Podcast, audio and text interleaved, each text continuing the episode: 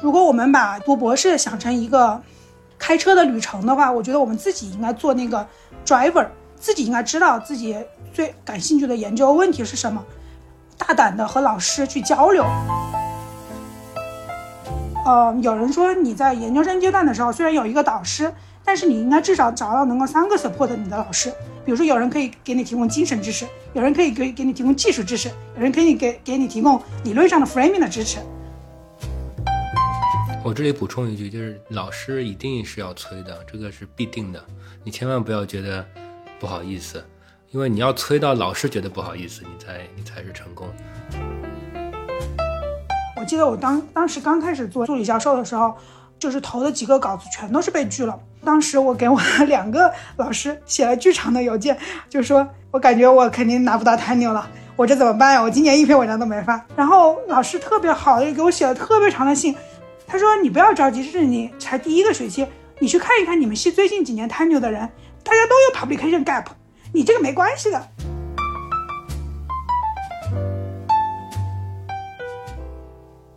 大家好，欢迎大家来到今天学术疗养院。然后以及徐老师的这个随机游走的联动节目啊，我先自我介绍一下，我是卢英丹，我来自斯坦福大学传播系，现在是博士五年级。那我们今天非常荣幸的请到了英属哥伦比亚大学社会学系的副教授钱岳老师，和我们一起分享关于发表的那些事儿。那我们先请钱岳老师跟我们打一个招呼，好不好？大家好，我是钱岳，然后今天很高兴可以在这里来跟大家分享我在发表的过程中。嗯，流过的很多泪。对，因为我我也非常期待，因为这个，我觉得学术发表可能是这个整个学术生活里面大家都会经历的一个有笑有泪的这样的一个过程。像我作为一个学生，我可能想要多多取取经啊，我也希望就是说从田老师的这些故事里面，一个是能够帮助啊我自己在这个发表的过程中能让它更顺利，然后另外一个是其实也是心态上面有更好的调整。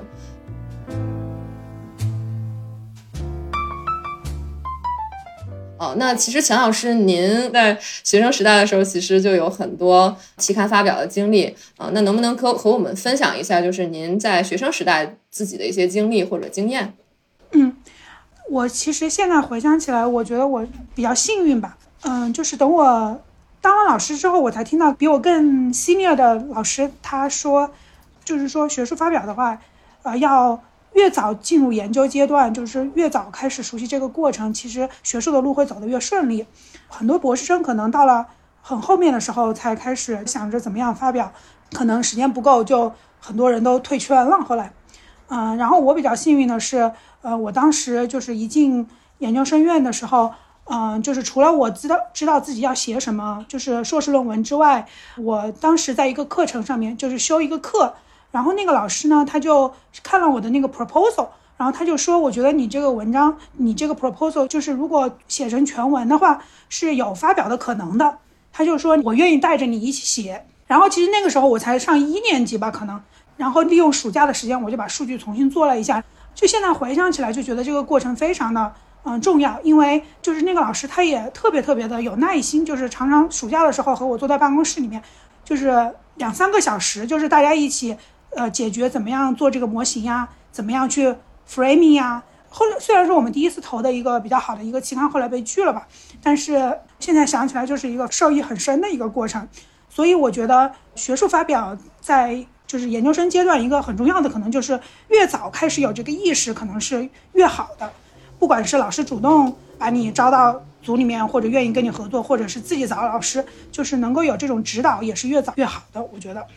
您刚才说，就其实我我也觉得，你你如果是这样的话，其实是蛮早的。包括像我们博士生，其实一年级的时候会上很多课，但是我自己的一个感觉就是，我上了课，然后之后。转换成发表，其实这个路径不是特别的通畅。就我不知道，比如说钱老师，您觉得就是要怎么做，然后才能让，比如说自己一年级的时候，比如说一些比较早期的一些想法，然后课堂的一些小作业，才能不断的就是去转化。比如说跟老师合作可能是一种，然后包括有没有什么其他的一些小建议？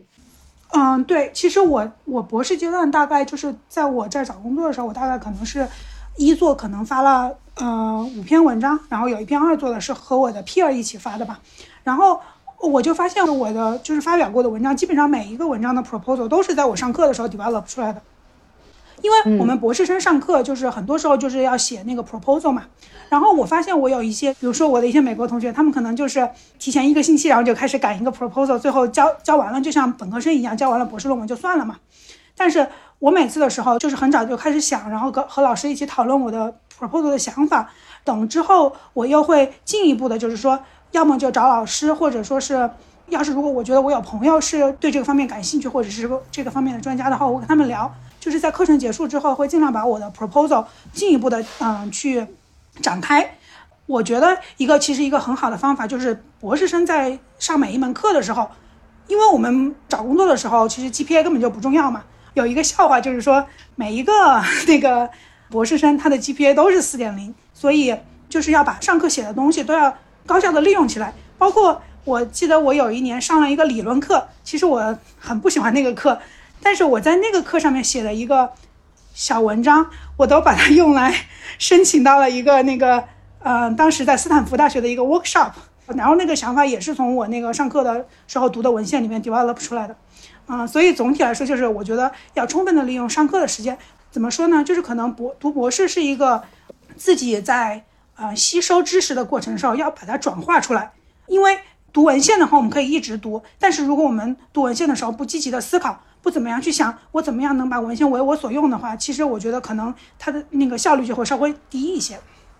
明白，呃，那其实您刚才也提到，就是您的这个第一个文章，然后是跟这个上课的老师，然后一起合写的嘛。但是我有时候会听说，就是有一些同学，他们可能跟自己的导师写，比如说他会觉得，有的时候会觉得可能自己的写作的训练不太足，或者是说觉得不知道这个到底是怎么样跟导师商量这个文章的 framing。呃，我想更多的听一听，比如说您跟导师合作的这个经历，然后以及您觉得这个过程中需要注意哪些问题？嗯。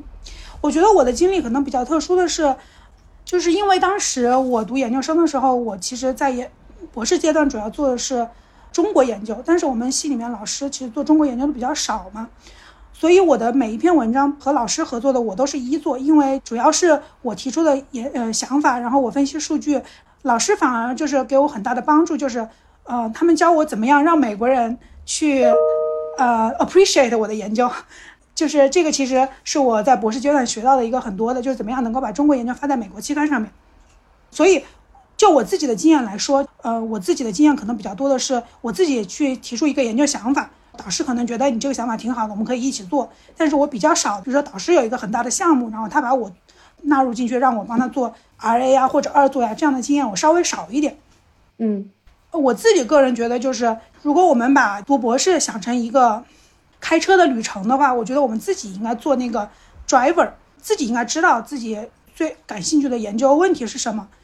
大胆的和老师去交流。虽然我在读博士的时候英语也不是很好，但是我甚至就敢去老师办公室，我就说，那这个文章我看不懂，或者我觉得为什么我看文献这么慢，我会把我的一些很困惑的地方主动的跟老师说。然后他们也就是从来没有嘲笑我或者怎么样的，也给我很多的指导。所以我觉得和导师就是有一个 transparent communication 非常的重要。我有什么就是学术上的困惑，我都去找我导师，他也总是给我很多的指导。我觉得这个也是很有用的。然后我个人感觉和导师合作一个比较好的可能就是，因为一般来说，呃，就是导师肯定是名气比我们博士生肯定要大嘛，所以文章发出来之后，可能会有更多人去关注。我觉得这个可能是跟导师合作一个，即使是自己是一做的文章，跟导师合作就是也能够相当于是增加自己文章的这个 visibility。另外一个方面，我觉得作为一个就是 minority woman 的话，有一个就是说，如果总是跟导师合作，嗯嗯，就很容易，就是找工作的时候，大家会质疑，就是说你你的这个文章你自己能不能有研究独立性，就是你和。老师合作这个里面多少是你自己的贡献，多少是老师的贡献。特别是如果老师是一个就是很有名的人，然后发表的文章又刚好是非常他的他的领域的话，就是有时候审材料的时候会有人提出质疑，就是说你是不是你这篇文章能够发表，完全就是导师的那个起的作用。嗯，你自己到底在里面有多少？所以我就觉得就是和导师合作的话，呃很好，但是呃也需要从不同的方面。来体现自己的研究独立性来，这一点在评职称的时候就是又就更重要了。就是毕业之后如果再发表，就要尽量少和导师合作，因为如果总是和导师合作的话，就是平摊六的时候，大家就会觉得你离不开你的导师，那样就可能不是很好。嗯，我觉得其实因为我我自己，因为我最近在跟几个在找工作的朋友，然后经常会聊天，然后他们就会经受刚才这个钱老师说的这种质疑，就是其实我觉得这像是一个 trade off，一方面你跟导师当然是可以写出更高质量的文章，但另外一方面你到这个工作单位，他就会问你说，那你的学术的 identity 在哪儿，或者是说，那你到底能不能就是你 solo 做一个东西？正好我也想问问这个徐老师是什么看法，对于这个。应丹好，钱老师好，还没有跟你们说嗨。嗯，我我正好有几个问题，就应丹顺着这个应丹的问题问啊，因为你给同学们的建议和我平时给同学们的建议其实其实是有点矛盾的，就不太一样。其实我我倒是挺想听听你的意见，因为呃，我发觉过去几年吧，我碰到的同学，如果说他给我提一个想法，也许是我有我不够，就不像你的导师那么的这个有全局观，知道这个问题。怎么能 frame 的更加重要？怎么能把一个这个学生提出来的这个想法变成一个重要的贡献？呃，我总是觉得就是很多时候，尤其是第一、第二篇文章跟着老师一起写，其实可以学到很多东西。因为我自己也是这么过来的。而且就是说，这个上次李李连江老师也说过，就如果他觉得这个文章对他的呃 research agenda 呃有帮助的话，他会更加积极。这个这个是人性，对吧？这个是。呃，激励啊，那么在这样的过程当中，你就就推这个文章推的就更快啊。如果这个文章对他来说是一个可有可无的文章，那他可能就是在他的 priority 里面就会比较低一点。我我自己承认啊，就我自己也有跟学生一起的工作，然后有些工作呢，就是跟我的核心的这个 research agenda 直接相关，我肯定就推动的更加主动一些。有一些呢，我就推动的没有那么主动一些，或或者说。就是有时间了，我去做。但是你也知道，就做老师的，就你总是可以把自己的时间填满的。所以我觉得我们的给学生的建议之间的差别就在于，在多大程度上是要自自己是一个，至少在前两年是一个这个 idea initiator。啊，我不是很清楚，因为我我自己也在想这个问题。就如果，因为我过去有很多就知道我自己的失败的经历和就知道同学做他们自己想做的项目的时候。啊的失败的经历，所谓失败就是说最后其实他没有 pan out，最后没有成为一个比较好的发表。当然这是一个比较窄的定义，呃，但是很多时候确实是这样。就是我觉得，哎，其实这个想法在我看来，呃，没有那么好，因为同学们很多时候是会看觉得这个问题可做，但其实是个比较小的问题。呃，对，你怎么看这个问题？对，我觉得这个，嗯，就联系到了我要说的另外一个点，就是徐老师说的，可能我觉得。可能不同的领域对发表的想法也不太一样，嗯，比如说我知道，比如说像商学院，他们可能呃基本上就只认几个顶顶刊，就是很多他们找工作的时候就只认那，比如说三个顶刊。我甚至看到有研究说，如果比如说在商学还是经济学，如果你发了非顶刊的话，嗯，他们会把它认为是一个 negative signal，就觉得你没有 ambition，然后你做的你就做些不重要的工作来灌水。但是我觉得社会学相对来说，嗯，就是说没有说只看顶刊。像我在读研究生的时候，我上的一门课，当时也是在很就是很早期的时候，有一个老师就跟我们说，他他当时已经是那种 distinguished professor，了然后他就跟我们说，every paper has a happy home。所以相对来说，就是说我们对于待会儿我们可能会讨论，就是说怎么样，就是文章应该发到什么地方去。但是我就认为，可能不是每个学生都能够想出，比如说能够发表在 American Journal of Political Science 或者 American Sociological Review 上面的 idea，嗯，但是就是学生他如果比如说很早的就跟老师去讲他的 idea，然后老师可以为他的研究指一点点路的那种感觉。比如说我一开始，嗯，在做我的硕士论文的时候，我也就是非常 general 的 idea，就说我要做中国的剩女问题，然后当时我就跟老师说，那我要用这个方法去做这个东西。后来老师就给我了几篇他发表的文章。然后就说，就说你去看看这些文章吧。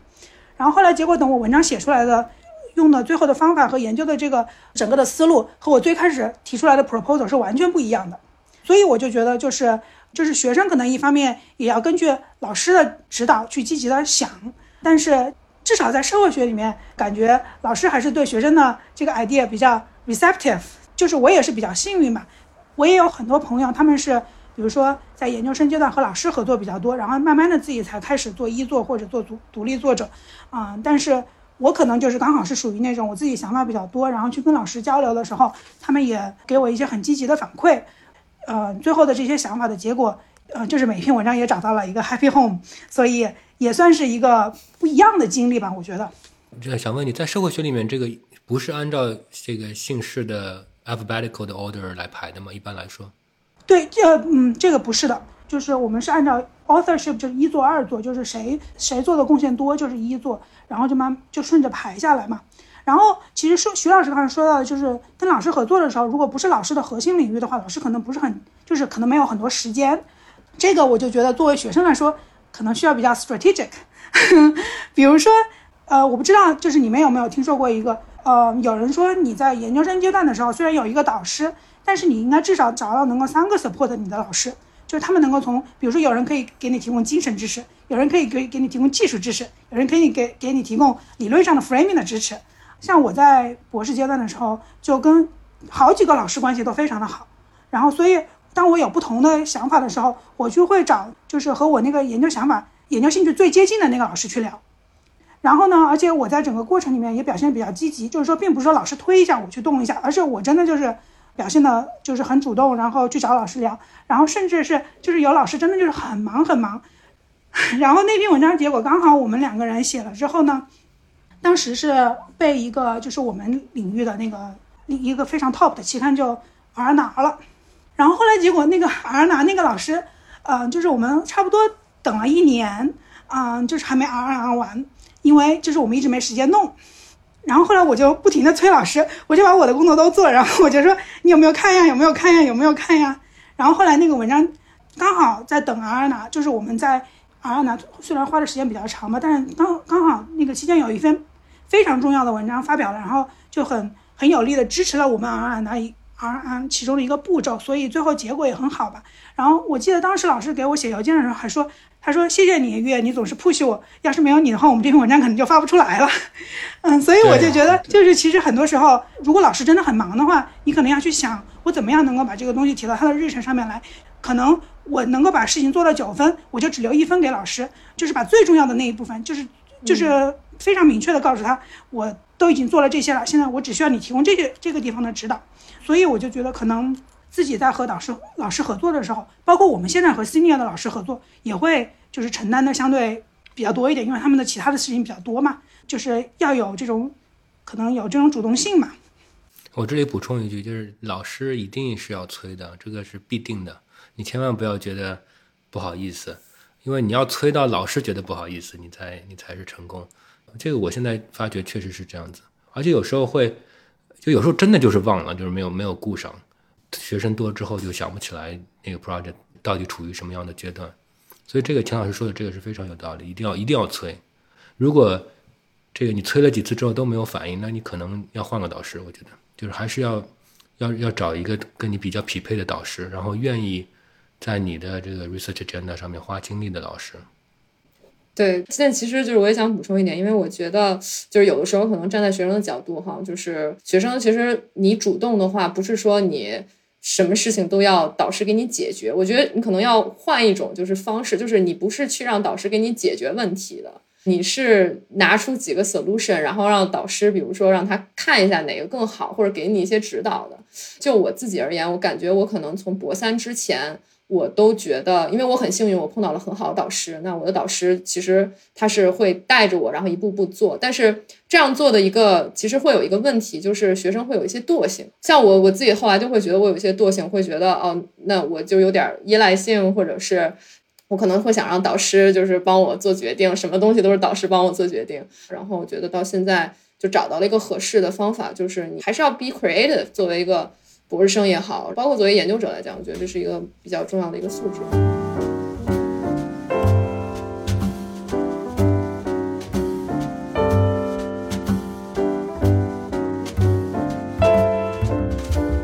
对，然后其实刚才钱老师也说了，就是包括像这个，除了导师，可能你还会跟一些 peer 进行合作。但是我发现，其实跟 peer 合作会有一个相互筛选。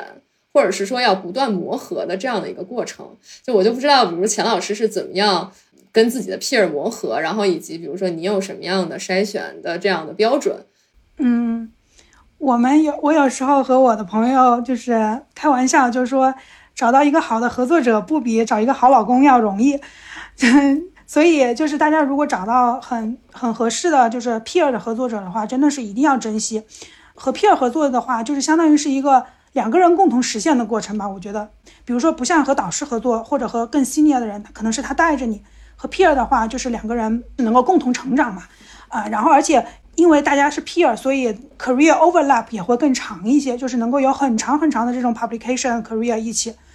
嗯，我个人觉得很重要的是，你一定要和那个人。在工作方式上是合得来的，比如说我可能是一个做事比较快的人，我的合作者也可能都是做事比较快的人。还有就是，我就觉得和合作者之间，大家能够有那种很友好交流的氛围吧。就是像我和我的合作者之间合作，大家互相改对方的，就是改的那个 writing 啊，或者说是一起讨论研究啊，都是非常非常 open 的。然后我们每次一来一回的改，就可以看到满篇的那个。文档都是改动的痕迹，但是大家都是很欢迎这种的，所以这个啊也是挺重要的。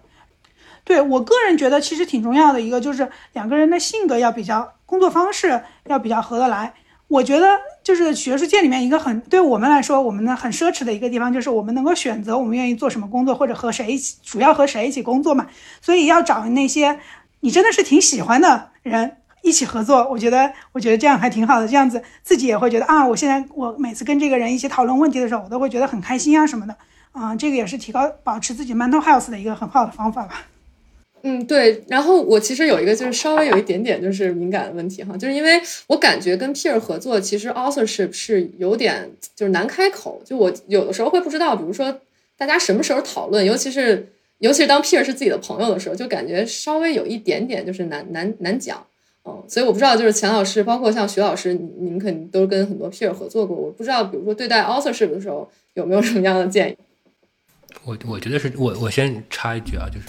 啊，你什么时候把一个学生也好，老师也好，或者比你更 senior senior 的人也好，啊，或者是你的 peers 也好，当成合作者，就是看呃他的加入会不会让这个文章或让这个工作有实质性的呃就进步，让它变得更好。那就回回到我刚刚说的，就如果你这个合作者，就长期的这个合作者啊，是一个非常优秀的学者，而且他你你知道他的参与能够让这个研究变得更好，我是等不及让他参与，我觉得就是完全没问题。当然这是在我现在的这个 AP 的这个位置上面，就助理教授的这个位置上面，但是我觉得对同学来说其实是要更加 strategic 一点的，就是就刚刚钱老师说的问题，如果总是跟 senior 的老师合作的话。会有一点问题，就在你找工作的时候会有一点问题。然后，如果你跟平辈的同学合作，就是回到我们第一个问题，就是你是不是确定他真的对这个项目能够有本质性的核心的贡献？但如果你这个长期跟他一起工作了，你应该是知道这个问题的答案的。这是我的一点看法。哦，对，其实刚才嗯，应丹这个问题提醒我了。我觉得还有一点很重要的就是，就是你能不能和一个人合作的很开心。也是两个人对 authorship 能不能达到共识的一个，就是说，如果两个人对于 authorship 很容易达到共识的话，那么你们也会觉得合作非常的愉快。如果总是因为 authorship，我觉得不 fair，你觉得不 fair，那两个人合作一次可能就没有下面的合作了嘛。然后我和我的就是长期合作者来说，一般在某个项目开始之前，我们就会大概的会有一个人 lead，就说我们那这个项目里来 lead，那这个人就是一座，然后。也发生过，比如说有一个项目可能是我提出来的 idea，然后我我说我们来合作，然后最后我发现，我个人觉得我的合作者对这个项目的贡献反而更多，然后我就说我觉得这个项目应该你来，应该你是一座，我觉得你的贡献已经超过我了，然后我的合作者就当了一座，然后他后面的工作他就他就做的更多一些，所以我觉得就是。嗯，可能也是我从我导师那里学到的吧。就是对于任何一个合作来说，我们会事先讲好，就是说到底谁是一座。当然了，嗯，在这个过程里面也会有也 open to change。就是如果这个项目突然，比如说有人合作了之后，这个人退出学术界了，那么这个二座可能就得 take over，然后就把这个项目给 push 到发表。那么这个那原来的二座可能就变成一座了。然后或者说是，比如说项目到了某一个核心的节点的时候，后面嗯有一个人可能变得贡献更多了，那那。就是好的合作者对于这种 authorship，他的这种 ethics 有共识的话，其实是很容易商量的。我觉得，就是如果你觉得很能够比较公开的、很舒服的跟这个人讨论这个事情，就是能够达到比较好的一个共识。我觉得这个也是大家能够成为好的长期的合作者的一个 foundation。那在我们专业就没这个问题，对吧？就因为我们没有这个顺序的问题，在至少在政治学里面，除非有一个老师或者同学有一个作者他贡献特别大啊，然后其他人是辅助型的，但是这是比较少的情况啊，所以我们因为像我我的姓是 X，所以我都非常 comfortable。每次我找新的这个合作者，我都非常开心，因为我知道别人大概率会在我的前面啊，所以就这种这这层尴尬就没有了。当然就是。就要有这个，嗯，做到不 care，其实是，就你也要你也要有别人认为可以为这个项目贡献的，呃，一些资源和能力，对吧？不然的话，嗯，这也不能持久。就别人为什么要找你做合作者这个问题，还是要思考一下。就是，对，有时候可能就是 by chance，但是这是个 repeat game，如果重复下去的话，你是不是还是就能够维持这种这个合作关系？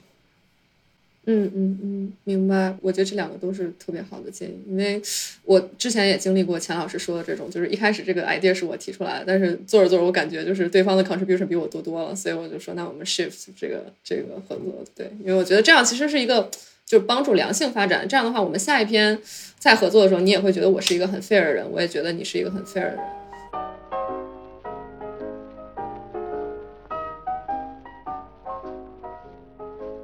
那我们刚才其实聊了很多这关于合作者，然后包括这个早期形成项目哈，嗯，我其实还有一个困惑，是因为就是我有时候会觉得我好像就是虽然有一些这个投稿经历，然后虽然也有一些发表经历，但是我每次都不太知道的是，就是自己的文章到底是是符合某个期刊，就是我每次在选期刊的时候，我都会觉得很困惑。我觉得这个的检验方法只有，比如说当你收到了 RNR，或者是说。你被拒了，才能够说觉得哦，那可能这个文章不适合这样。但是我觉得很多博士生可能没有这么多的经验积累的时候，我不知道这个钱老师，包括徐老师，你们对这个期刊的选择有没有什么的这样的一些建议？嗯，我我自己觉得我有一个问题就是，嗯，可能不光是我吧，就是好像有研究就发现，就是说女性还有这种呃 racial minority tend to underplace their work。嗯，比如说我有时候写了一篇文章，我就会觉得，哎，我这个文章可能我根本就不应该，不应该一开始根本就不应该，就是投到顶刊去试一试，我就觉得没戏，就是当当分母的那种样子。然后我记得我在读博士的时候，然后当时我们 cohort 有一个有一个白人男同学，然后我们因为我们一起上课什么的嘛，他就跟我们说，他说就是我要硕士论文投到 ASR 去，就是 American Sociological Review 是我们最好的最好的期刊嘛。然后我当时就觉得。这个人的文章到底写的有多好，他就要 他就想投到就是 ASR 去嘛。但是，但是我从来就没有想过我会把我的就是文章呢去试一试 ASR。后来我就发现，就是有时候我就还挺容易啊 undervalue my work。所以我现在有时候我就会就相当于是，就就是当我知道了我自己的这个思维陷阱的时候，我有时候我就我现在我就会试一下，就是说我觉得这个期刊可能是一个 long shot，我可能发不到那里去的，但是我也会去试一试。因为我见我在学术界待了待的时间越长，我又我就越觉得这个 review process is very random。像我有朋友，他们比如说他们的有一篇文章被一个差一点的期刊拒了，然后他们就说，那现在这个好的期刊马上要换 editor 了，换了 editor 之后，可能我们的 chance 就没有那么好了。那我们现在试一试这个顶刊，然后结果他们把文章投到顶刊之后，反而反而被接收了，就是 R 拿之后被接收了。还有朋友，比如说。发在 ASR 上面的文章，他们第一个想投的其实是一个 Open Access 的一个一个根本就没有什么名气的一个很期刊，当然文章本身也是很好，所以我就觉得，就是从我作为女性，然后作为我总是对自己不自信的这种角度来说，我觉得我们要学着就是逆向思维，就是一开始可能可以先从比较好一点的期刊去试一试，有时候可能被拒了，但是你可能你拿到的这个 review 的这个也是比较好的嘛。嗯，所以我个人的一个感觉就是，可以先试试自己领域比较好，general 的或者说是自己领域比较好的期刊，然后被拒了之后，再去看看其他合适的期刊。然后，呃，被拒了几次之后再找期刊的话，我感觉很很有用的一个方法就是和朋友聊，就是有时候可能你自己没想到那个期刊，他们说，哎，你这个文章挺适合，可以试试那个期刊。然后有时候投过去的时候反而就是被接受了什么的。所以我也是觉得，就是学术界反正也挺小的嘛，有自己一个 social network，然后不要害怕 reach out。啊，我的看法比较简单，这件事情就是，呃，我是比较 calculated，我就会算一下，算什么意思呢？就是算一算它的成本和收益。所谓收益方呢，就是你投到这个杂志被发表的概率，你的主观概率是多少？如果你的主观概率是零，那就不要试了。当然了，就是因为很多专业，包括我们专业，现在都有些 ran 很多 random 的 factor，就是随机的因素。啊，所以既然有随机的因素，那大家就是抽签了，是不是？就是就抽个奖，那抽奖被抽到了，这个 reward 很大，虽然 probability 比较低，但这个乘一乘的话还是有 reward。那这是这 benefit 那边那一边，那然后就是成本了。成本其实我觉得在不同的学术阶段成本是不一样的，以及你的 pipeline 里面有几篇文章，以及你现在做的这个工作是多应景，或者有没有 competitor。这个的成本都会不一样，就等待的成本都会不一样。如果你知道就你一个人在做这个东西，而且没有人跟你竞争，你这个东西今年出来还是五年后出来没什么关系，但那你可能等待的成本就很低。那你就发在比如说 ASR 或者你们专业的顶刊，就会收益特别大。那你可以去试，你转一圈对吧？前五大、前三大一圈圈去试，试一个 by the way 就是一年啊，就是半年、一年的时间，所以这这是很长的时间。但如果这是个应景的题目，比如说 COVID 来了，或者说一个什么呃 Brexit 啊，那这个你现在发出来的影响力和五年后发出来影响力完全不一样，那你可能就要考虑，你可能就试一下那个你最喜欢的期刊，然后马上如果没有中的话，就投到一个你觉得发表概率比较大的期刊，让它发出来，然后后面再去做接下来做研究，这也挺重要的。就是应当我们那个私下也聊过，就如果你觉得你在这个领域你想要。呃，就很快的留一个印记的话，其实有时候不一定要追求那么高的杂志，但最终还是要比较好的杂志，然后先让它能够出来，让你的声音能够被听到。我觉得我是会做这样的计算的。对，徐老师说的，嗯，提醒了我一点，就是特别是对于博士生阶段，我觉得挺重要的。也其实也不是吧，评 tenure 也挺重要的，就是发表的这个期刊要和自己的学术 identity 是要至少在北美还是要挺紧密的联系的，因为。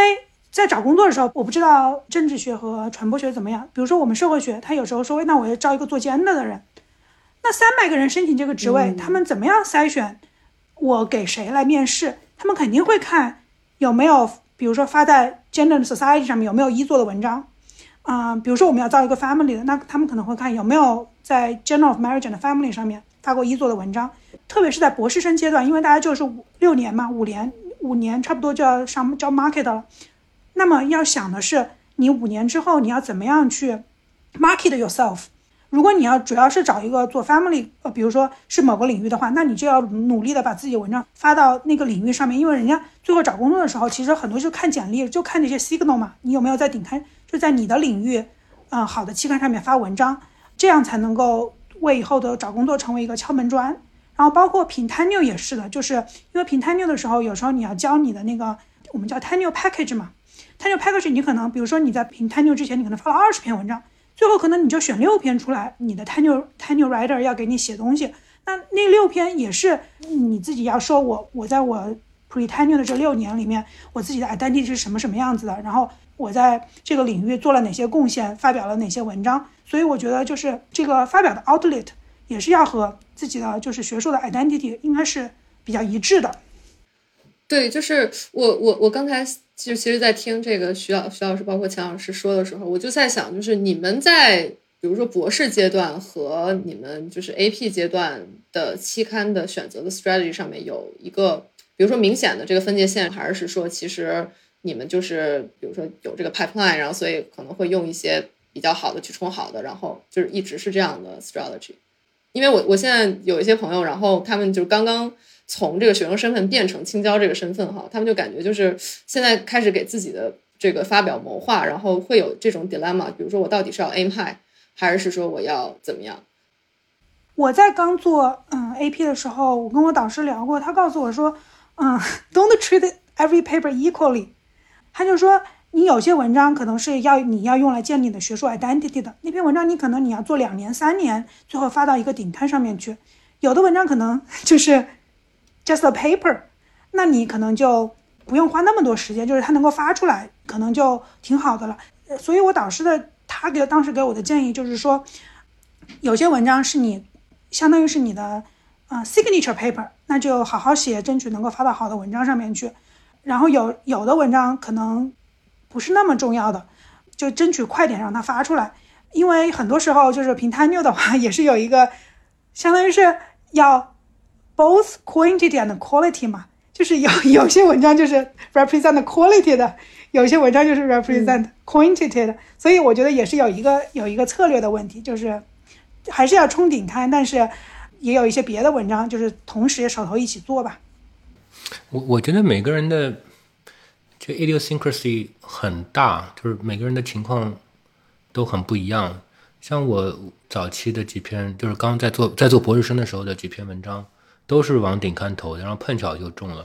呃，我不知道这是不是个好的策略。当然，从结果上来看，肯定是为我找工作加分的。但是，同样的另外一个 random draw，你可能就这么做就没有能够很快发出来，在你找工作做的时候发出来。所以，我不知道就是仅凭我自己的这个很有限的经历，是不是能够得到一个结论。呃，我是觉得确实好像是有一些变化。我自己个人的想法上的变化是，在读博士的时候，因为文章比较少，精力比较聚焦，所以还是会想把自己的这个博士论文的成果，呃，和我认为比较重要的文章尽量发在比较好的地方。至少当时是这么想的。然后在做了这个老师之后，因为你有一个 portfolio 了，相当于或者你有一个 pipeline 了，啊，有时候有一批有一些文章。你更希望它能够出来，它能够被别人看到，然后成为你的这个 research agenda 的一部分，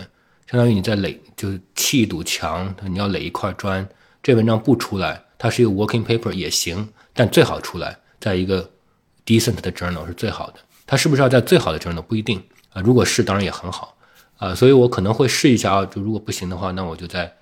稍微差一些，但也是比较好的 journal 发出来，然后作为一个这个一块砖吧，就放在那儿。然后再往上面再继继续垒，但可能我觉得这个在学生阶段和在老师做老师之后，这个 incentive 是不一样的。因为在学生阶段，你得到一个 top journal、top top publication 的 reward 特别大，它 signaling effect 特别大。因为你后面相当于你的这个 signaling 的这 effect 就弱了嘛，你 marginal return 就弱了，所以你你可能就没有那么在乎，就是要 top three 或者 top five。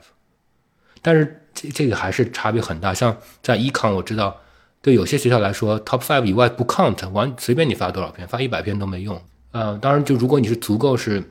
这 established 了，你也不 care 啊，我我不在 top five 发，但是我觉得这文章足够重要，我就在其他杂志发。嗯，就是我觉得想要接着这个问一个稍微形式上一点的问题哈，就刚才其实两位老师都提到这个学术的 identity 这个问题，因为我有时候会觉得，比如说我发了一个比较好的期刊，我可能之后的工作都。建立在这个东西上面，那是说明我已经找到自己的 identity 了吗？还是说，其实大家会觉得我跟我导师做的非常相似，因为我们都是一起写的。然后，那我需要去写一个自己的 solo paper，然后证明我可以。然后那个时候我才是有自己的 identity。就我不知道你这个您两位是什么时候觉得我有这个东西的，或者是说这个东西是怎么 build 起来的？嗯，我觉得就是比如说你你在准备你的 job talk 的时候，那个东西应该是你就是比较相对来说比较独立的吧。嗯，然后其实真正的有一些我知道有老师他他知道学生和他合作的时候，人家会觉得学生没有做贡献嘛，所以很多老师在写推荐信的时候，其实他会写，他就说我和他的合作，我这个学生贡献了百分之七十，如果没有他的话，这个工作根本就完成不了什么什么的。就是如果一个真正为学生考虑的老师，他是会把这些写到他的推荐信里面去的。至少我看过一些推荐信，就是。比如说有一个这种 racial minority 的 applicant，呃，女性的 applicant，她的导师是一个白人男性，然后那个老师反而就是会说，这个工作其实都是他的 idea，然后主要工作也是他做的，他贡献了什么什么什么，相当于是就是 make it clear。所以我觉得作为学生的角度来说，第一就是可能至少是自己的 job talk 应该相对来说是一个比较一个独立的作品，然后感觉。就是如果导老师不是特意坑你的话，应该应该会就是在写信的时候还是会比较支持的。我来我来我来从另外一个侧面，呃，回答这个问题。首先，这个钱老师说的都是对的，因为我给学生写信的时候，啊，也会专门注意这一点。我也给合作者写过信，比我稍微 junior 一些的，然后我们有合作的东西，然后发表出来或者在 R N R，我会说他的贡献是什么，为什么这是呃 unique independent，这很重要。嗯，我我觉得就另外一个角度回答你的问题是什么呢？其实你的问题就是说，你有合作者做出了一篇重要的工作，那其实意味着你们两个有一个交集，就是你们俩的这个学术轨迹上有一个重要的交集，是一个点，对吧？这个点可能是是一个 star，是非常 shiny，很多人都注意到的。那我理解所谓的就有没有学术 identity，是说如果你把每个人的这个发表或者工作，呃，连成一条线，把它认为是学术轨迹的话，你是不是是一根平行线呢？啊，还是还是交叉了之后，然后分叉出去的一根，就是你自己的独立的轨迹。比如说，我跟我的一个合作者叫 Chad Haslett，他在 UCLA 做现在副教授了，我们是师兄弟，就他比我高一级，我们也做一个 panel data 的工作。呃，其实是两部分，一部分他的工作，一部分我的工作，然后我们正好交在那儿了。但是我们又各自有自己的轨迹，那就很清楚，大家也能够理解啊，这个为什么会有这样这样一篇文章，其实是因为这个关系。那跟导师的关系，我觉得就呃可能更复杂一些，因为一开始你没有什么导导师有一个轨迹了，你只是那个轨迹那的你的轨迹的起点。那有如果你的导师是一个像像你导师，或者是你导师的导师像 Gary King 这样的这个人物。他们的那根线非常粗，非常非常粗。你看一个大的光束，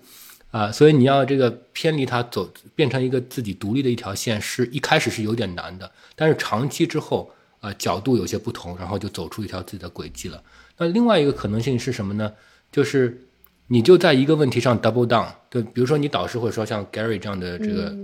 有点祖师爷级别的这个老师，他什么都研究，你不可能。就很很难啊，作为他的学生很难完全跳出他的这个研究的范围。就像像我说，像 Jane 和你的导师和这 Molly 他们一起做这个这个 censorship，这个其实他们俩都是很好的例子。像 Molly 呢，他们的工作就是 censorship，大家都知道这是三个人一起做的工作。那 Molly 就会说，哎，我就在这个上面，我 double down，我再 double down，我再 double down。让就是 Gary 他不可能所有的时间都花在研究中国的这个问题，但是。呃，如果你特别感兴趣，你就往这个就继续研究，研究的更深入，然后变成了一个你的 specialty，那大家就很清楚啊，这个就是你的品牌。所以也是有可能，你虽然在一个非常强的一个光束或者探照灯的这个下面，你很难你的自己的这个小激光很难被别人看到，但是如果你就是非常聚焦，有一天它就会被看到。我觉得是这样。但如果是 peers，其实我就就像我说的，可能是交叉的，但是不同角度的线，那个比较被大家理解，比较容易被大家理解。明白，明白。我觉得，我觉得非常非常受益，因为我其实自己现在也想说，我到底跟我的导师有什么样的区别？就其实后来我认真想了想，我觉得我们还是区别很大的，就是做的东西，包括 focus 的兴趣点上，其实还是有一些不一样的。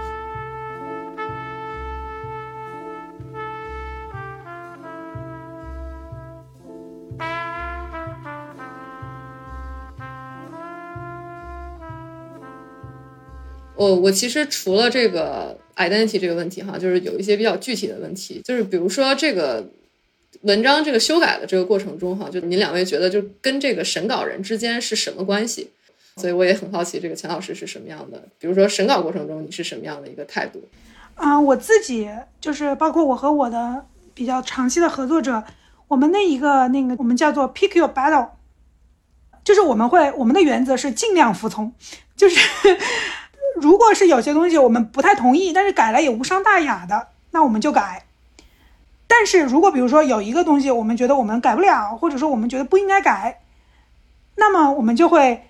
就是在说了那个就解释了我们为什么不改那个之后，在其他的部分说我们怎么样怎么样的满足了你其他的要求。所以呃，后来我们我跟我美国朋友聊天，我们就说有点像嗯 partner 之间吵架。也不吵架吧，相处吧。Pick your battle，就是你要是说了一次 no 的时候，其他地方你就尽量说说 yes。对我，我可能自己还是觉得属于那种比较服从型的吧，就是尽量的能够能够满足的就尽量满足。当然了，如果审稿人说的是不对的，那我觉得是可以指出来的。很多时候大家也是比较 reasonable 嘛，因为这个也是一个一个学术的过程。但是如果就是如果只是一些无伤大雅的这种改动的话，我觉得能改就尽量改吧，这个是我的一个想法。徐老师要不要要不要补充一下？我觉得现实的讲，呃，其实我们的作为 junior，在学术市场里面，尤其在审稿人面前是非常卑微的。这个毫无疑问就是这样子啊。他有时候的审稿人的意见是非常没道理的，或者说他的态度也是有问题的。但是你走到那一步，已经被 R N R 了，已经是成功了一大半，对吧？我觉得应该说是百分之七十成功了吧，因为第一轮的筛选是最难的，就从 death rejection 到第一轮被几个审稿人都认为这有改的余地。这已经是成功了一大半了，我认为肯定是超过百分之五十了。所以在这一步，我说呢，这个就你只能做的卑微一点。我觉我觉得很少有这种所谓的本质性的问题，有这种非常离谱的要求。但是如果它只是十个点里的一个点，你说啊，我我这个没办法，实在是没办法做，因为这个这个原因，我觉得他也不会再 push。一般来说，正常的人都不会再 push。他们其实这个有时也是一个，你如果把它想象成一个 game 的话。他的计算是什么呢？他会有时候也也是会想，这 editor 怎么看他的信，对吧？除非他是特别特别牛的一个人，他就是我就是这样，我从来就这样，我就对人特别命，我不在乎。然后你要么就找我去 review，要么就不要找我 review。但大部分人，呃，reviewer 还是会考虑一下他的 reputation，至少在 editor 眼中的 reputation，对吧？如果你 totally ridiculous，就是完全是不讲理的，那 editor 他第一个，editor 他有权利去 override 你你的要求。第二个呢？呃，即使在有些学科，像我们政治学，就就 editor 基本上他不不 override，除了一些小一些杂志啊，像几个三三大期刊，他基本上都直接就像是一个 veto game，就是只要有一个 reviewer 说不行，这就不行，基本上是这样。我们现在是这样，像 PA 这个我们方法论的文章，那个 editor 他比较的强势，所以他还会 override。那这种情况下面，你的 incentive 就自然就是说，你是大爷，我就听你的啊，就是然后就是我你要十样东西，我给你九样。然后那一样我不给你，然后我再额外多给你三样，算这个买买买一送一或者怎么样，然后他就哦行吧。大家很多时候都是，这首先我我我不觉得这是个好事儿啊，我我觉得都是 signal your effort，就是你是向你的 editor 表明我已经花了这么大功夫了，如果你再不让我过，这实在是没有天理了。就是很多时很多时候是这样子的，但是这个文章完全可以在只花这个十分之一的功夫，他得到的这个。对学术界正面的影响是几乎是没有变化的，很很多情情况下就是这样子。但这个问题我不知道怎么解决，我只是观察到这个现象。我其实从我个人的血泪经验上面，我因为我有一篇文章就是在五个期刊，然后赚了七次 RR 刚发出来，然后我的血泪经验就是前三次 RR 里面，我可能说 no 的太多了，就是我我我的一作会说这个我们做不了，就是不做了，然后到最后我们就是啊行都做都可以做。对，所以我觉得确实是可能，其实可能我有 personal bias，但是我觉得还是有一些血泪经验。对，但是我我觉得就是其实也跟这个我刚才说这个 paper 有关哈，因为毕竟发表这个事情是一辈子都会跟着我们的事情，我就不知道，比如说两位老师在这个心态上面有没有什么样的建议？可能更 general 一点，就比如说这个博士生也好，青年教师也好，然后怎么样保持一个心理健康在学术界上。嗯，我觉得这个就说到就是早期的 socialization 有多么的重要了。当时我们在 graduate school 的时候，我们一个老师他就说，the most successful academics，嗯，get the most rejections，就是你在学术界里面你拿到的巨星越多，表示你一直在 keep trying，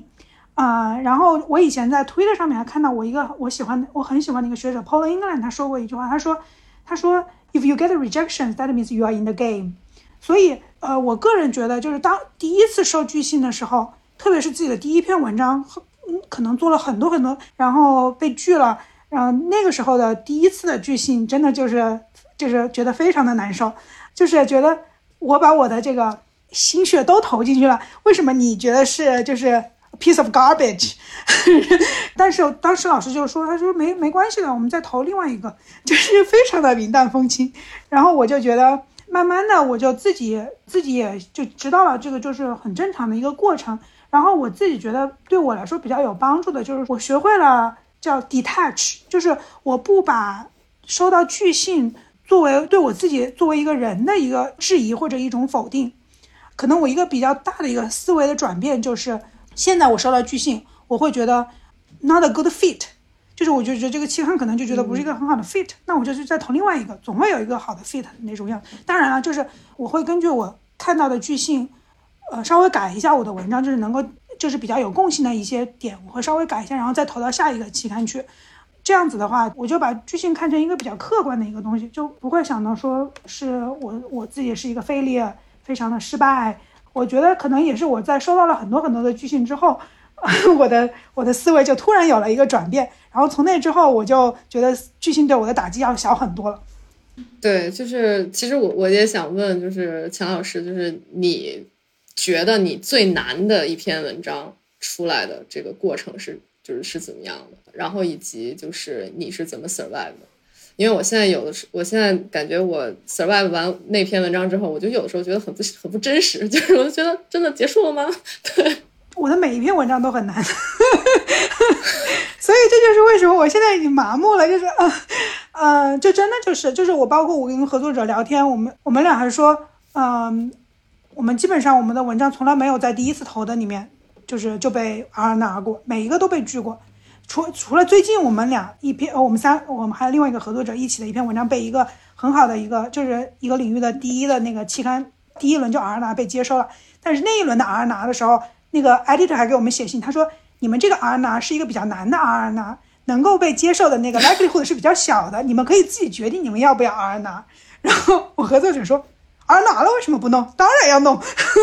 所以。就是真的，就是每一篇文章，我跟我嗯合作者的，我们长期合作者的，都是被拒过好多轮的。有一次，比如说我们做了一个研究，就是真的就是我们俩结合的一个领域，他做 health，我做那个 marriage，我们就做一个 family change 和 health disparity 的一个文一个结合的一个文章。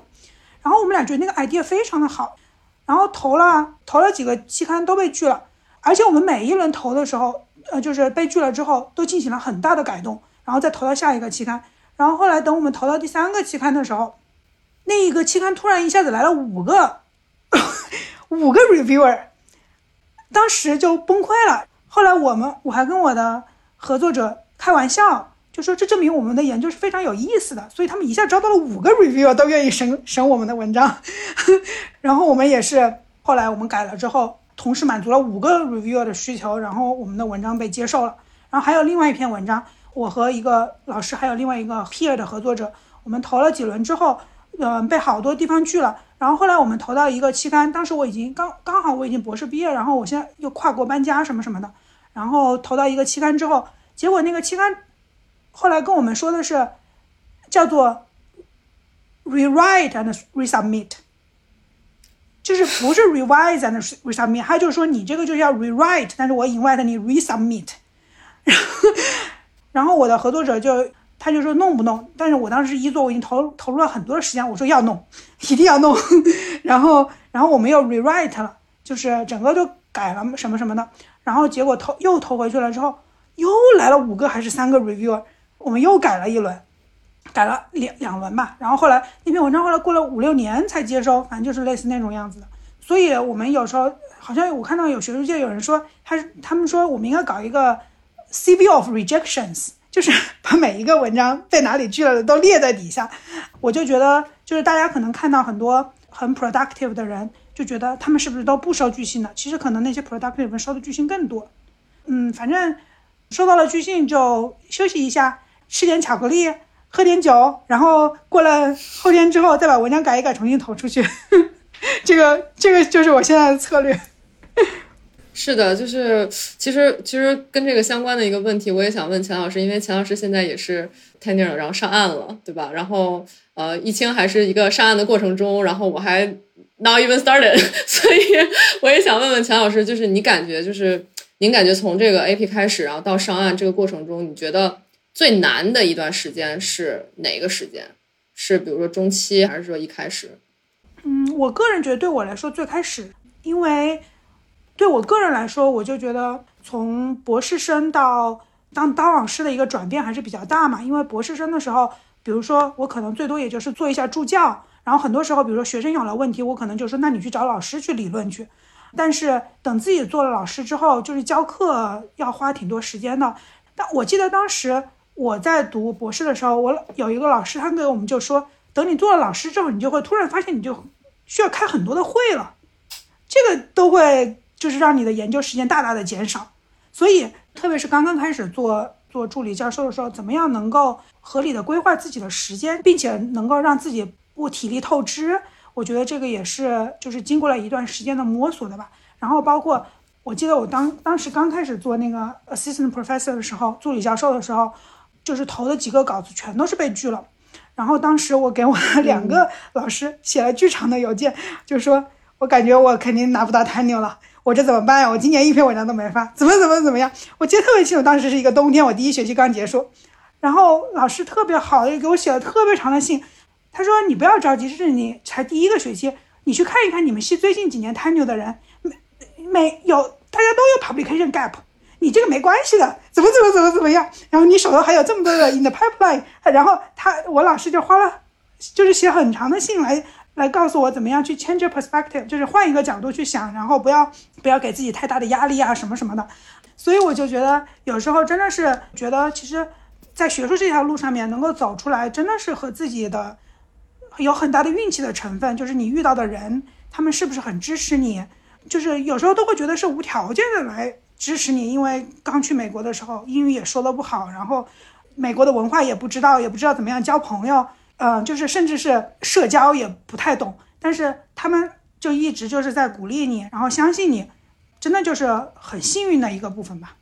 然后我自己发现，对我来说一个挺有用的一个，就是我有时候会觉得自己工作的就是需要做的事情太多了，会觉得非常的 overwhelmed。我自己觉得一个很有用的，就是我会把我要需要做的事情，我全部都列出来，就是我有一个 paper planner 嘛，我就把它全部都写下来，就连比如说我今天要回个回个邮件，或者说给缪斯夫人改一篇稿子，我都把它写下来。就是我有时候真的就是觉得非常 overwhelm 的时候，比如说我可能这个 list 上面有二十五个 item，但是我我写一个我就把它，就是我做完一个我就把它画一下，画一下，画一下，可能三天之后，哎，二十五个 item 就没有了。我在这个过程中，我也会觉得就是。让我觉得压力稍微小了一点，甚至我就觉得我花一点点时间就把它写下来的过程，对我来说是一个很 stress reducing 的一个过程了。我觉得这个对我挺有用的，我不知道对你会不会有用。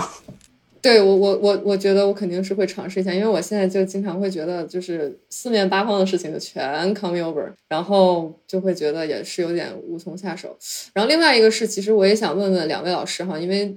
我其实跟很多博士生聊天的时候，我感觉大家对于这个教职市场都比较悲观。我不知道，就是两位老师对于现在的一个教职市场，大家是一个什么样的观察和感受？然后以及你们觉得就是这种对于这种飞升即走，包括这种博士生之间内卷，或者是说青年教师之间内卷，你们是什么样的观察和感受？我我觉得找工作其实运气成分也有点大吧，就是三百个人找找一个工作，可能。里面五十个人都是 qualified，那最后谁哪三个人被被邀请来面试，最后 offer 给了哪一个人，很多都是我们不可控的因素。所以我个人感觉能够控制的就是，比如说多发文章啊，或者发好文章呀，或者说是申请工作的时候多申多申一些工作呀什么的。嗯，不过我觉得这个也有 survival bias。我觉得一个比较有用的就是说，真的就是 enjoy your everyday life。比如说我，我就真的是很喜欢写文章、改文章。我可能我压力再大的时候，我就我很大的压力，我就争取让自己静下心来，坐在电脑前面开始 type。那么我可能我就能够完全忘记我周围的事情。比如说，等我再再回过神来的时候，五个小时已经过去了。那在这等我做完这个事情的时候，我可能我就觉得压力没那么大了，或者至少这五个小时我是。我是非常的，就是说专注在现在的，我就不去想其他的事情了。呃，我就觉得，如果自己是本身很享受这个研究的过程的话，但那么还是可以从内卷里面稍微解脱一点的，因为即使是内卷，你做的事情也是你自己喜欢做的事情嘛。但是如果比如说，如果大家真的就是每天就是觉得我就是煎熬，我一点都不想写文章，我一点都不想分析数据，我对我的研究访谈的对象，我对他们的生活也没有什么，没有什么很很很感兴趣的东西。那我就觉得真的是你需要问一问你自己了，因为每个人能够读到博士都是非常的有才华的，就是你真的要这样很，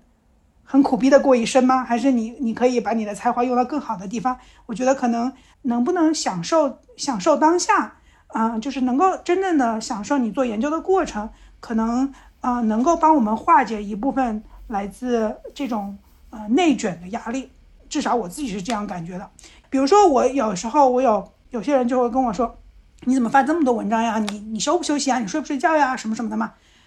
我就跟我同事说：“我并没有觉得我是 sacrifice my personal life 来发发这些文章，我就是很正常的，该工作的时候工作，我该度假的度假，该运动的时候运动，我发出来的东西有点像一个，只是我的 byproduct of my work。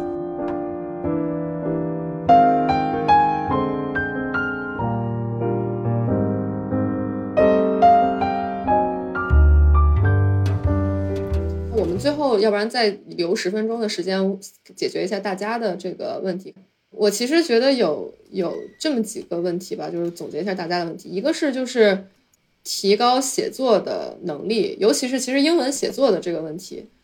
嗯，我刚开始就是我读博士的时候，我特别是我和 peer 就是一起合作的，我们是找了那个 professional editor。那虽然也挺贵的，就是一个小时，当时好十年前了。一个小时四十美金，然后一篇文章改下来，怎么也得差不多四百块钱。然后我们俩就一人出两百，就是 那种样子，啊，然后但是我们每次就比如说我们 professional editor 改的时候，我们会仔细的看一下那个人为什么改呀。然后我们那个 editor 也很好，就是会跟我们解释，啊，比如说我记得我刚开始我们刚开开始找他改的时候，我们两年那个 dash 什么和 n dash m dash 我们都分不清楚。然后还是 professional editor 给我们解释了之后，我们才知道。然后还有包括，比如说像我跟老师老师合作的时候，老师告诉我说，如果这个数字是十以下的，你你就把它应该是把它拼写出来；如果是数字比较大的十，比如说十以上的，你就把它写成数字。这些东西可能都是作为就是非母英语非母语的人一开始都不知道的，但是在这个过程里面也是慢慢的积累。然后我就觉得，其实写作是一个。嗯，怎么说呢？是一个非常的自省的过程，就是我们自己平时在看文章的时候，至少是我自己，特别是刚开始积累的时候，我会特别认真的看，比如说我喜欢的作者他们是怎么样写的，为什么我会特别喜欢这篇文章，包括比如说老师帮我改改了东西，他可能老师就可能就改了一页，那我就会仔细的看一下他这一页他为什么要这样改，争取比如说我下次我自己在写同样的文章的时候，我就嗯不犯同样的错误。然后还有一点就是，我就觉得其实其实英文写作，对于我们这种非母语的人人来说，其实不一定要求写出什么 style 来，就是我比较看重的就是 clarity。而且我觉得这一点刚好和我后来我自己又开始很喜欢写一些这种 public sociology 的东西嘛，然后我也写很多 op-ed 呀什么的，就是英文的 op-ed 啊什么的，也锻炼了我一部分的写作。就是我开始会想，如果我这个文章。啊，至少在社会学里面是这样，就是说，呃，我们的文章应该是让即使不是你这个专业、不是你这个领域的人也能够比较容易看懂的。那么我在写的时候，我就会想，我的文章是不是非常的通俗易懂，是不是用了很长的句子？比如说我我会很有意识的看，如果我的句子每一句话超过了五行或者三行，我就会想，我能不能把它分成两句话？我就觉得，就是改文章的时候，你自己必须得。非常主动的去想，我最近看的一本书好像叫呃 revision，我觉得那个书也挺好的。它它主要是告诉你，就是说怎么样去思考你文章的这个 structure。然后那个人还给了一个建议，他就说，其实改文章的时候可以把文章读出来，你读的时候你就知道啊，这个句子好像写的不太顺，或者说是。这个地方我都没没法喘气了，你就知道这个地方可能需要改一改。然后我最近写文写文章的时候，就是改文章的时候也参照他的，就是我我在读了那本书之后的一些一些建议，我也开始会读一下我的这个句子，我就觉得哎，这个好像读的有点不顺，然后我我就会我就会稍微改一下，然后根据那个书里面提一些那种 structure 的建议啊，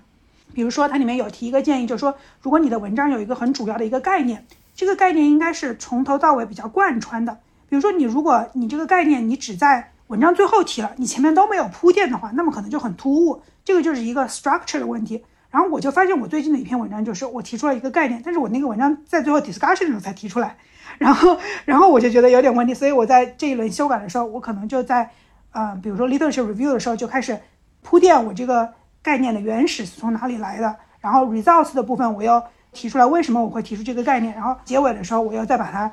总结了一下呀，深化了一下呀，所以我就觉得文章的这个写作真的是需要自己不断的积累，不断的去想，你要有把自己文章越改越好的这种决心，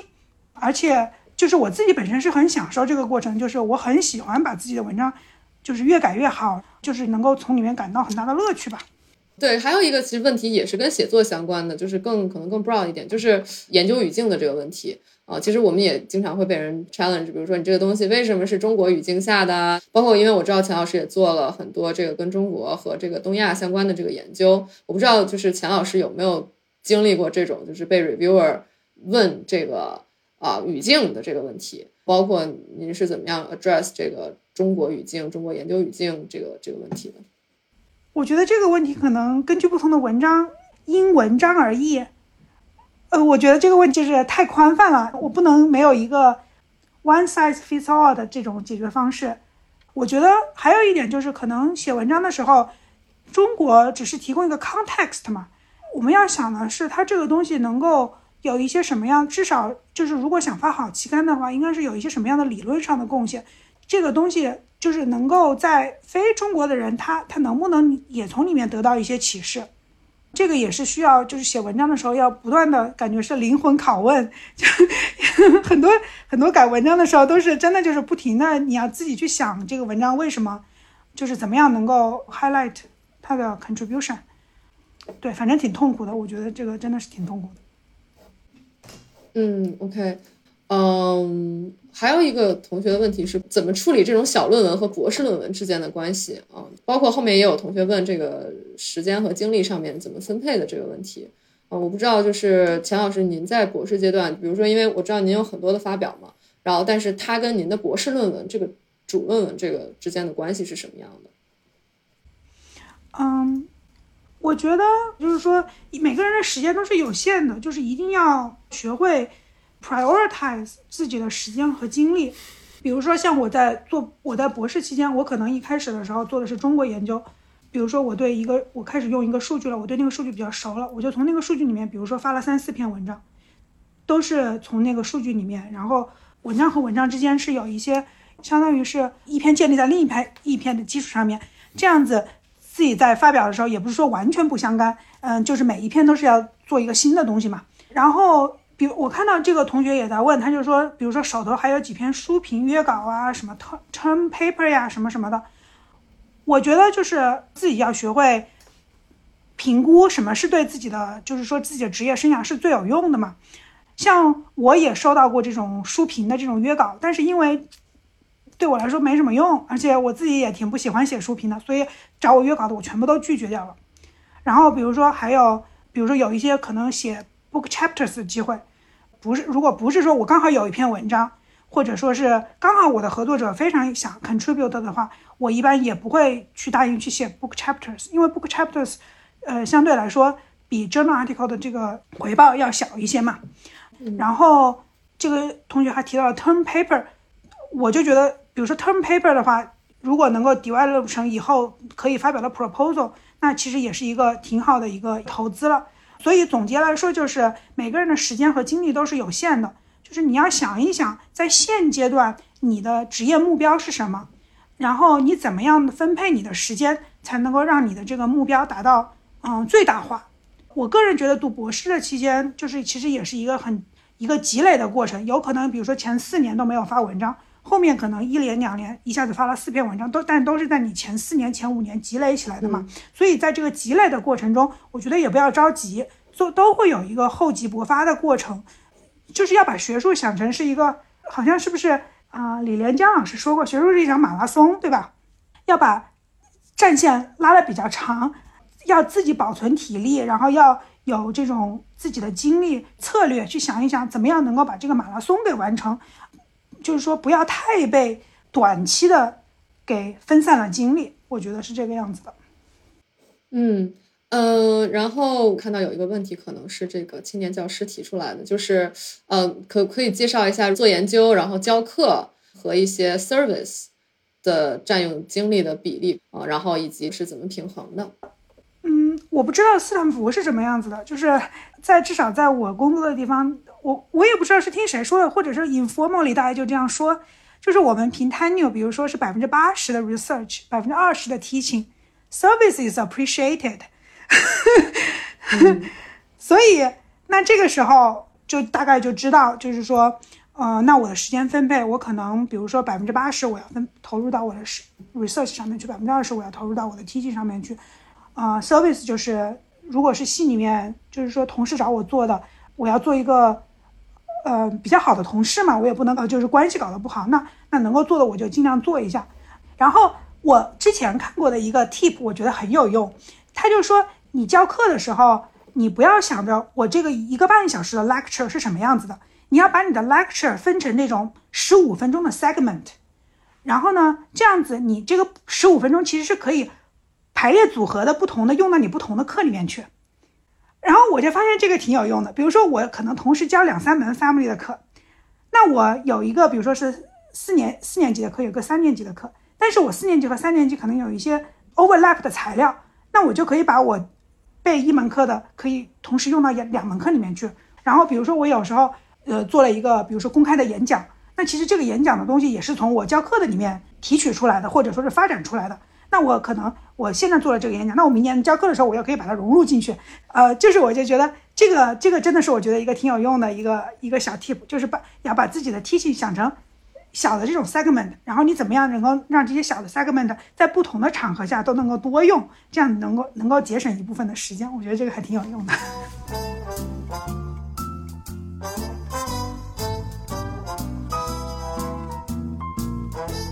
我可能觉得我还是一个比较乐观的人吧，所以大家在学术界的时候也应该保持乐观的心态。如果你真的是喜欢你正在做的事情的话，其实中间的这种嗯 rejection 啊什么的都其实都不太重要，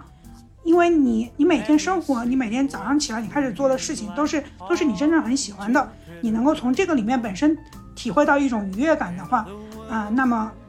其他的挫折都是能够能够去消解的，我觉得。另外有有朋友问之后后续的活动，首先我给这个钱老师做个广告，他有一个非常好的公众号叫缪斯夫人，缪斯就是那个缪斯女神啊，可以，你有钱老师写写的很勤快，所以我我是挺佩服他，他能够坚持下来。另外，我和英丹各自有一个播客，我们有时候会这个串台，就今天我们就是串台做一次，然后一般来说一两周之后会变成播客，在播客的平台上放出来。应丹，你要不要说两句关于你的播客？对，因为我我感觉我跟徐老师的播客好像就是那个风格还是挺不一样的。我的我的播客主要还是一个就是疗养嘛，因为它叫学术疗养院，